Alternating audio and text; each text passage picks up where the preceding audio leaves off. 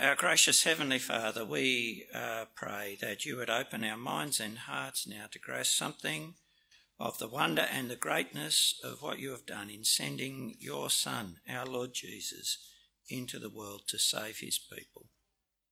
Our Father, we pray uh, that we would know the wonder and the glory of this gift of your Son and his gift to us of inclusion in your family, that we would know this for ourselves, and knowing it, our lives will be marked with joy and love.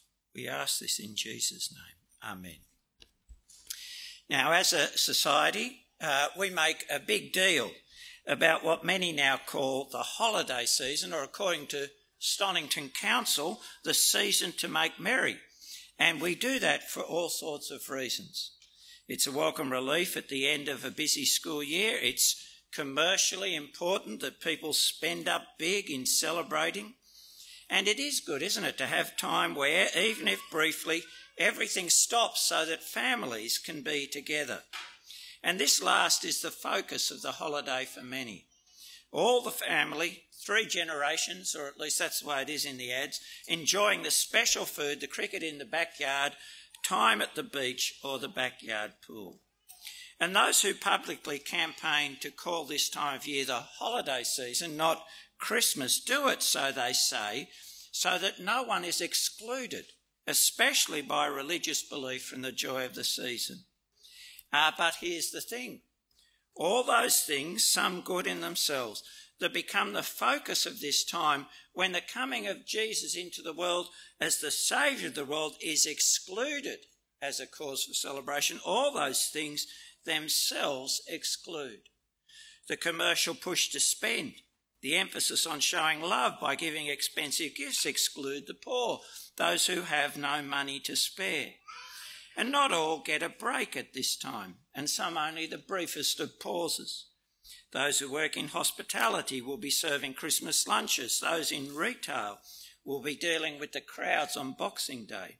Some won't be joining their families at Christmas because they're rostered on in our hospitals, or they're seeking to bring some cheer to the residents of our nursing homes, or they're on duty in the emergency services.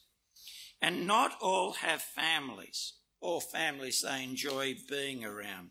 And the pictures of happy families just emphasise their lack. For some, Christmas will be a time of grief and aching loss, or dread of conflict, or lonely regret. regret. Some are always left out of the joys of the holiday season. Now, as a church, we make a big deal, not of the holiday season, good as a break is, we make a big deal of Christmas, of the birth of Christ, the Lord Jesus. I mean, after the Christmas concert, the Christmas carols, the advertising of our Christmas services, Christmas is pretty hard to miss here. And we do that because what we celebrate includes, not excludes. It can be a cause of joy for poor and rich, for those who have to work and for those who rest, for those whose families are together or for those who mourn their lack of family. And this is a joy that endures beyond the holiday, endures forever without any credit card to pay off, without indigestion, and without regret. Now, why do I say that? Uh, if you're unfamiliar with the Christian message, you can sometimes wonder. I mean, there's a lot going on at Christmas carols, feasting, getting together, gifts. And you can see it's a big deal for Christians, but if you're unfamiliar with the message, you may not be sure why. And if you're a believer, and especially if you are incredibly busy this time of year, you know, trying to finish things off at work, getting those presents, planning the family meal, even for you, the why can sometimes slip into the background. But the birth of Jesus is a big deal, bringing an enduring joy that can include all. And the reason, the why, is found in the middle of our passage. This great passage from John 1 announcing the coming of the eternal Word, who is God and with God into our world, taking on our flesh. And John says he was in the world, and the world was created through him, And yet the world did not recognize him. He came to his own, and his own people did not receive him. But to all who did receive him, he gave them the right to be children of God. To those who believe in his name, who were born not of natural descent or of the will of the flesh or of the will of man, but of God. Now, Jesus, the Son of God, the eternal words coming into our world, the world created through him, his coming to his own, the Jewish people, wasn't welcomed by all. But the gospel says his coming gives those who receive him, that is, who welcome his coming, who believe in his name, the right to become and be children of God. Works a change in their status so that they are now the living God's children. Now, why is that such a big deal? Why is it so good to be children of God? And it really is a big deal. So, so if it's such a big deal, how do we become children of God? That is, can it be a big deal for us? Now, John doesn't tell us in this introduction to the gospel why being given the right to be the children of God is such a good thing. And he doesn't tell us because, well, this introduction to the gospel has one overriding purpose.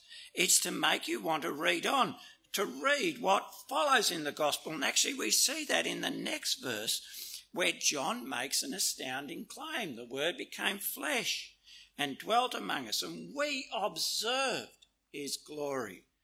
The glory is the one and only Son from the Father, full of grace and truth. And, and you hear that. We observed. And you're meant by the time you get to verse 18, the end of this introduction, to be thinking, now, now what did they see and hear that made them think they'd seen the glory of God in Jesus? Because it's a remarkable claim. I want to know. Tell me. And this promise of becoming children of God serves that same purpose to make you want to know, to make you want to read on in what follows John's witness to Jesus. And it does serve that purpose, doesn't it? Because we're all born into families. Now, not all our families are perfect, and for some of us, our time in our birth family may have been painfully very short.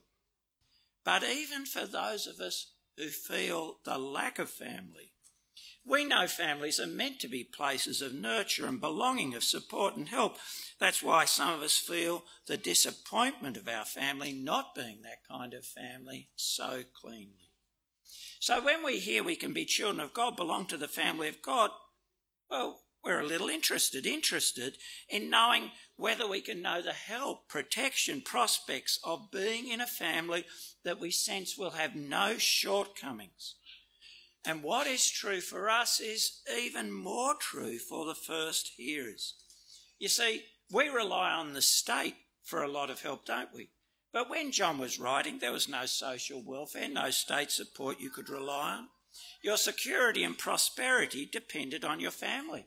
It was the family who provided for you when you were sick or old.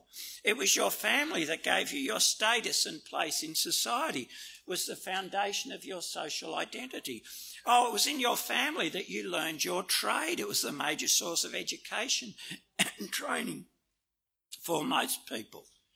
It was the family that gave you life, sustained and protected your life, enriched your life, and without your family, you were very vulnerable to poverty, abuse, exploitation. And here is John saying there is opportunity to belong to the family of God. God, who by definition is so much more powerful and wealthy than any human father, whose family will never have any shortage of resources. And that thought, as you digested it, would actually make you want to read on, to learn more about what it would belong, what it would mean to belong to God's family, more about who can belong and how we can belong. And so, to understand this morning the privilege of being children of God, why it's the best thing that could happen to you and I and so, why Jesus coming into the world is such a big deal for us. We're going to read on to see what's highlighted not just in the gospel but in John's letters as well about being God's children. So, firstly, John speaks of the relationship between God the Father and those who are his children by believing in Jesus as one characterized by love and free access to our Father. Later in the Gospel, Jesus says to his disciples, those who believe in him, On that day you will ask in my name. This is the day after his resurrection ascension. And I'm not telling you that I will ask the Father uh, on your behalf, for the Father himself loves you because you have loved me and have believed that I came from God. Hear that? God's children are loved by God and they can come confidently to him on Jesus' authority. And John, writing many new years later, knew that love, could marvel at that love, see what great love the Father has given us, that we should be called God's children. Now, that love is immense and it is also sure. For we come to know this love through the way it, God makes it possible for us to become God's children through the death of his Son for our sins. This is what John says. God's love was revealed among us in this way. God sent his one and only Son into the world so that we might live through him.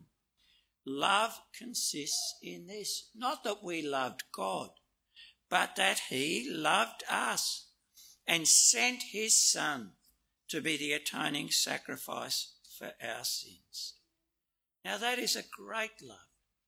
And where our sin, our rebellion against God is atoned for, covered over so that God no longer sees it, nothing remains to separate us from God's love forever. When you believe the gospel that Christ has died for your sins, you are confessing that you have been loved by the eternal, holy, almighty God. And that's where believers start, wondering at the great love the Father has given us. And because that's where we start, we can actually often sometimes take it for granted. So just pause for a moment to think about what it is to be in a family where the children are the children of the God who loves like this, who would give his son for us.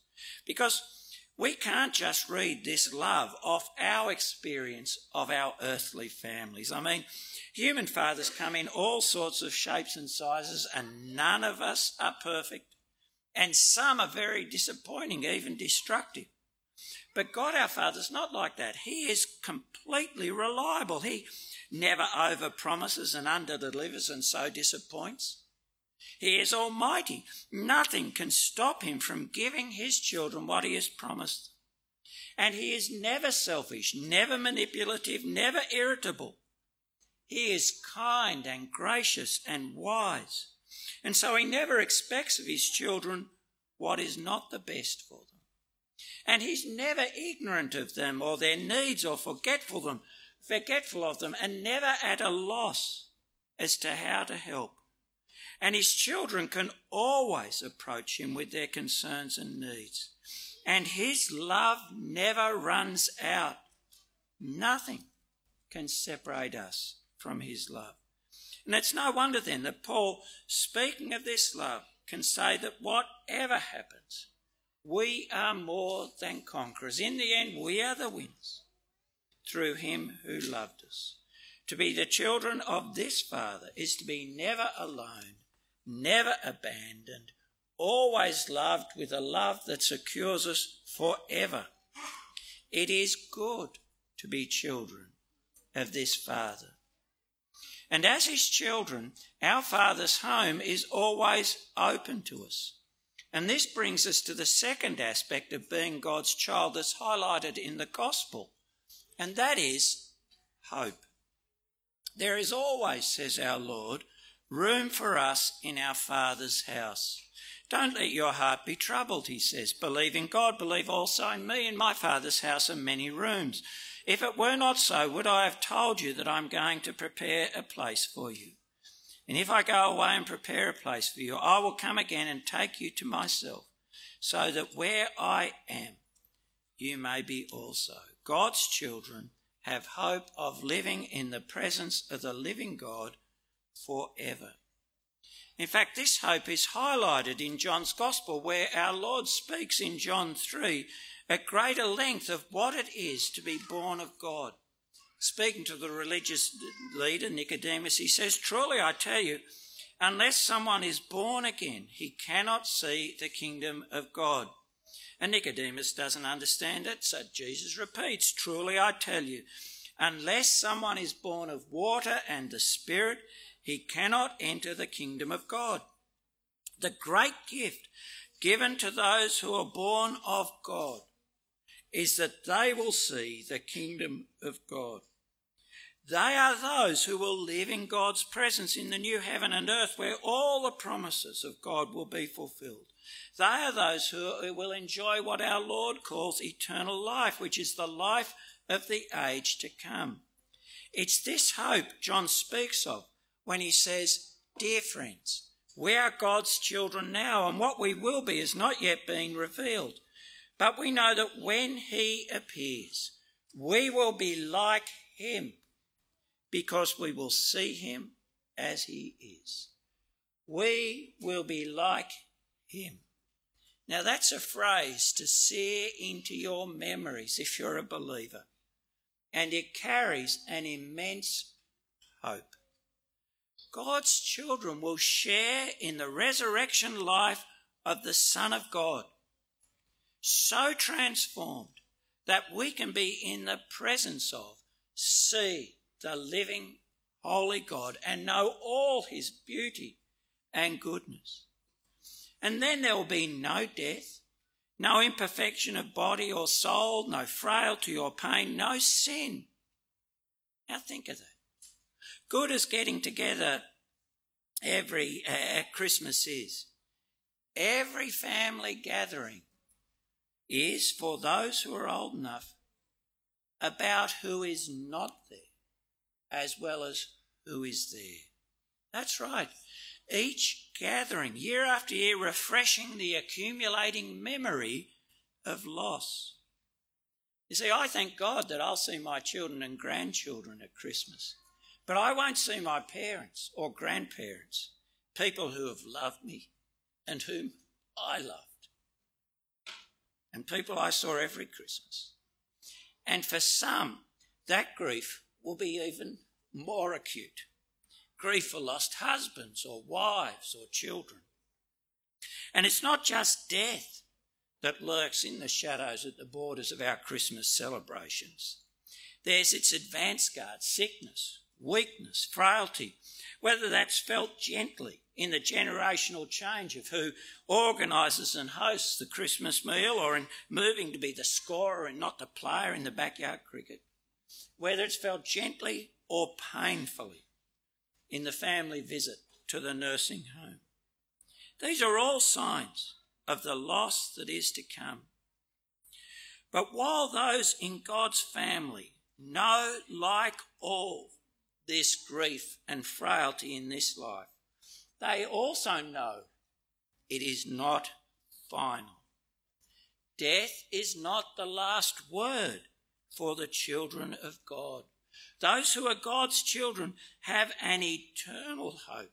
And that is so precious, isn't it? And it's a sure hope because Jesus is risen. Yes, we feel the loss, but we look forward knowing that the best is yet to come. Being like the Lord Jesus, we will be like him.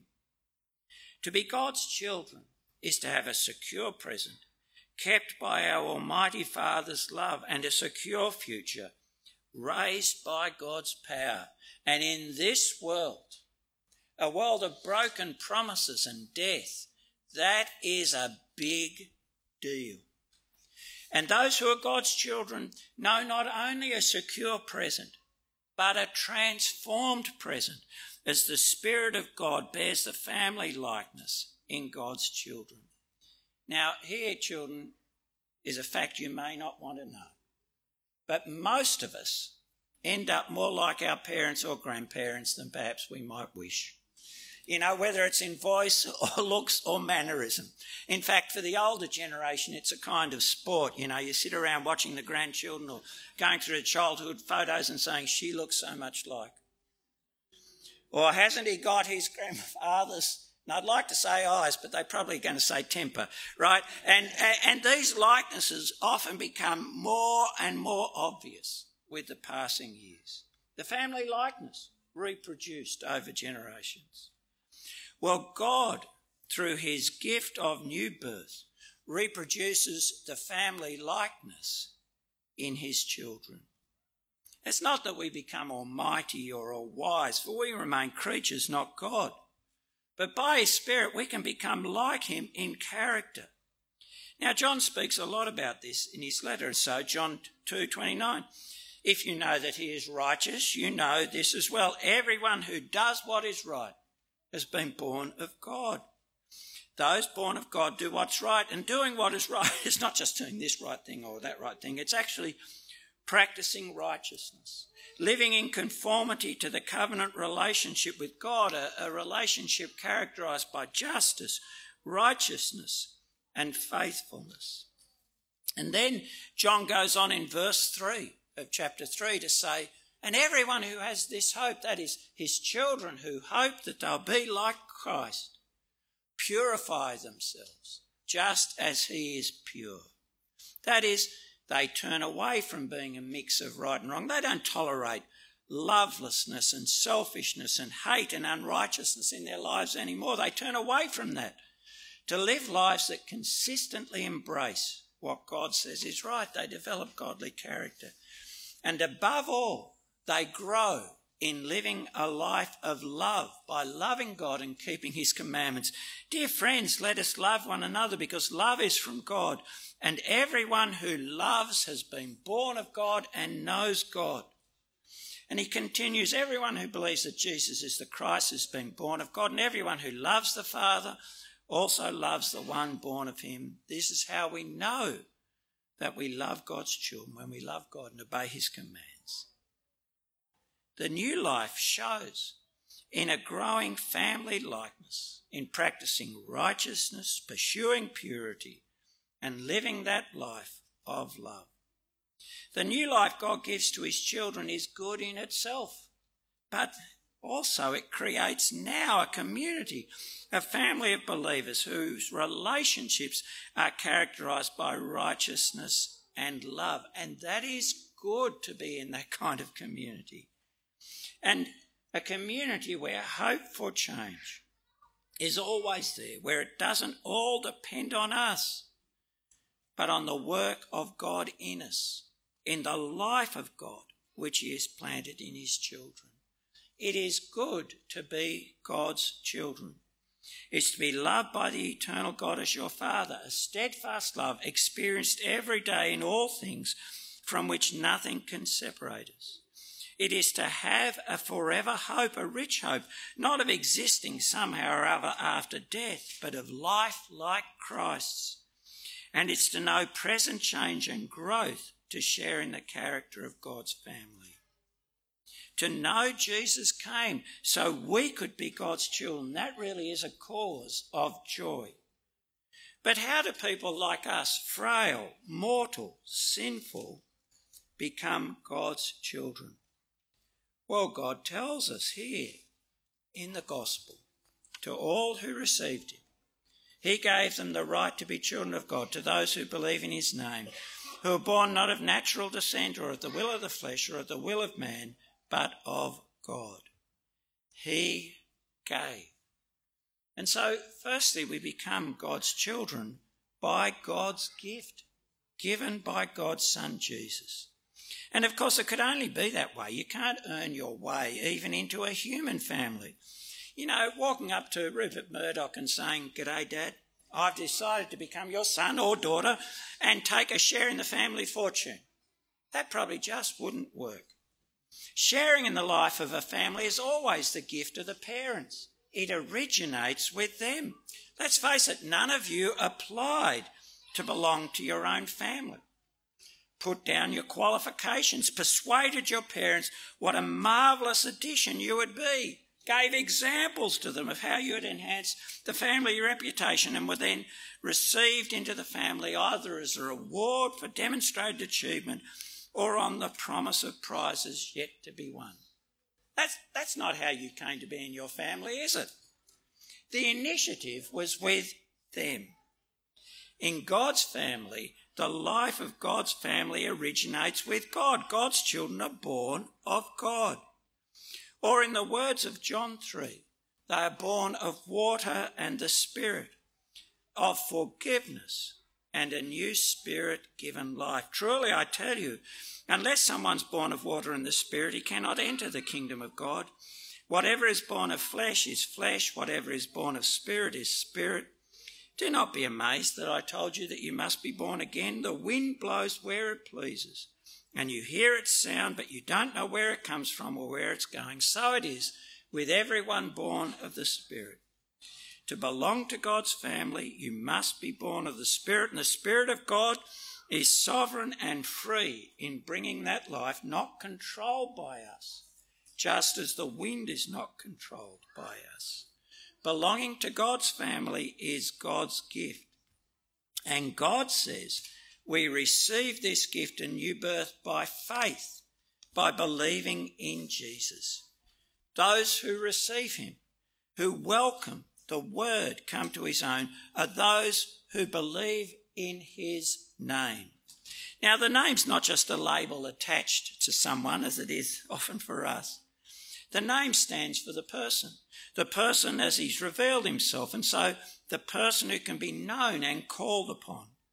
To believe in the name of the Word come to his own is to believe in Jesus, the eternal Word become flesh, to believe in him as he has revealed himself to be the one and only, the unique Son of God, sent from the Father.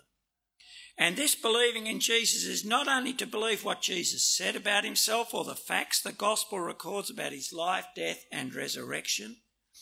This believing is to entrust yourself to him, to put your life in Jesus' hands as the Son of God by doing what he says, living the way he commands. And believers do this, knowing the cost, knowing that Jesus said that if anyone will come after me, let him deny himself, take up his cross, and follow me.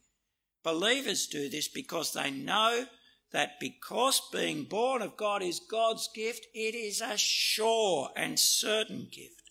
It's sure as it depends on God who does not change, who always does what he wills. God gives what only he can give, the right to be his child and he can give it to all he wishes. It depends solely on him. So when John says to believers, See what great love the Father has given us that we should be called God's children, he adds, And that is what we are. And then he's emphatic in verse 2 Dear friends, despite what appearances may be, we are God's children now though we know our unworthiness, though we know that there's nothing in us that deserves this privilege, though circumstances might seem to deny it, believers in Jesus should not suffer from imposter syndrome. Depending on God, who sent his Son into the world to die for our sins, this gift is sure, secured for us by the death of Jesus. Believers are God's children and now. and because being born of God is God's gift to be received by faith, it's actually open to all people, all who believe. And verse 13 of John 1 emphasises that, that this birth is not dependent on any human factor. God's children are born not of natural descent or of the will of the flesh or of the will of man, but of God. Now, in those three phrases, John's canvassing all the ways people at that time thought the event of a birth had its origin. natural descent is literally of bloods because some thought procreation involved mixing bloods and that the bloodline determined the family you're in. Others, that birth had its origin in human desire or in the decision of a father. No, says John, this birth doesn't have its origin in any way that birth into a human family has its origin. And that means birth as God's children isn't the exclusive privilege of any human grouping, any family, any nationality. It doesn't depend on any inherited human characteristic. Oh, we don't even receive this birth by being born to Christian parents. This birth happens for all exactly the same way. It is the gift of God given to those who believe in the Lord Jesus, who receive him as he is, the eternal Son of God, through whom the world was made, the rightful ruler of over all, the only Saviour. And actually, because it's God's gift to be received by faith, that means this gift of being God's children is as available to all of us today as it was to those who walked and talked with the Lord Jesus. For we have the gospel, the witness of those who saw his glory and have shared what they saw and heard with us, so that we too can believe in Jesus. And this birth then is available to us no matter what our human family is like, whether it's happy and harmonious or sad and dysfunctional. It's available to us whatever our education, ethnicity, or wealth, it's available to you through faith in the Lord Jesus. You see, there is something to celebrate in the coming of Jesus, isn't there? The Lord Jesus giving to all who received him, who believed in his name, the right to be children of God. And this is a cause of enduring joy for those who are God's children now through faith in Jesus are God's children forever. Forever know his love, forever share in the life of the age to come, forever come to share the family likeness. And this joy at the birth of Jesus is open to all, all who believe. Whether you're working on Christmas or in hospital, whether you receive lots of presents or none, whether the family get together happens or not is a cause of pain or a source of happiness, whether the world is at peace or at war. Wherever you are, whatever your circumstances, race, nationality, believing in Jesus, you are included in joy at his birth forever. Well, I don't know what your Christmas will be like. We've seen a lot of Christmas recently, celebrations mixed with tears. But whatever happens, believer, rejoice that to all who receive our Lord Jesus, to every one of us who trusts Him, God has given us the right to be His children, and we are. and with that birth from God through faith in His Son, we have a forever love. The Father Himself loves you. A sure and wonderful hope. We will be like Him. And yes, we can know now the life of God's children in changing to show the family likeness and life forever. And that's great good news, isn't it? Joy for us all. Let's pray. Our gracious Heavenly Father, we pray that you will give us such delight in the birth of your Son that it would overflow in our words and actions this Christmas. We pray that convicting us that Jesus, born in the stable, is the Christ, the one who has saved his people through his death for sin and rising again, we would know joy forever. Help us to find time to reflect on being loved by you, the eternal God, to reflect on the wonder of the hope that is held out for us, that we will be like Jesus.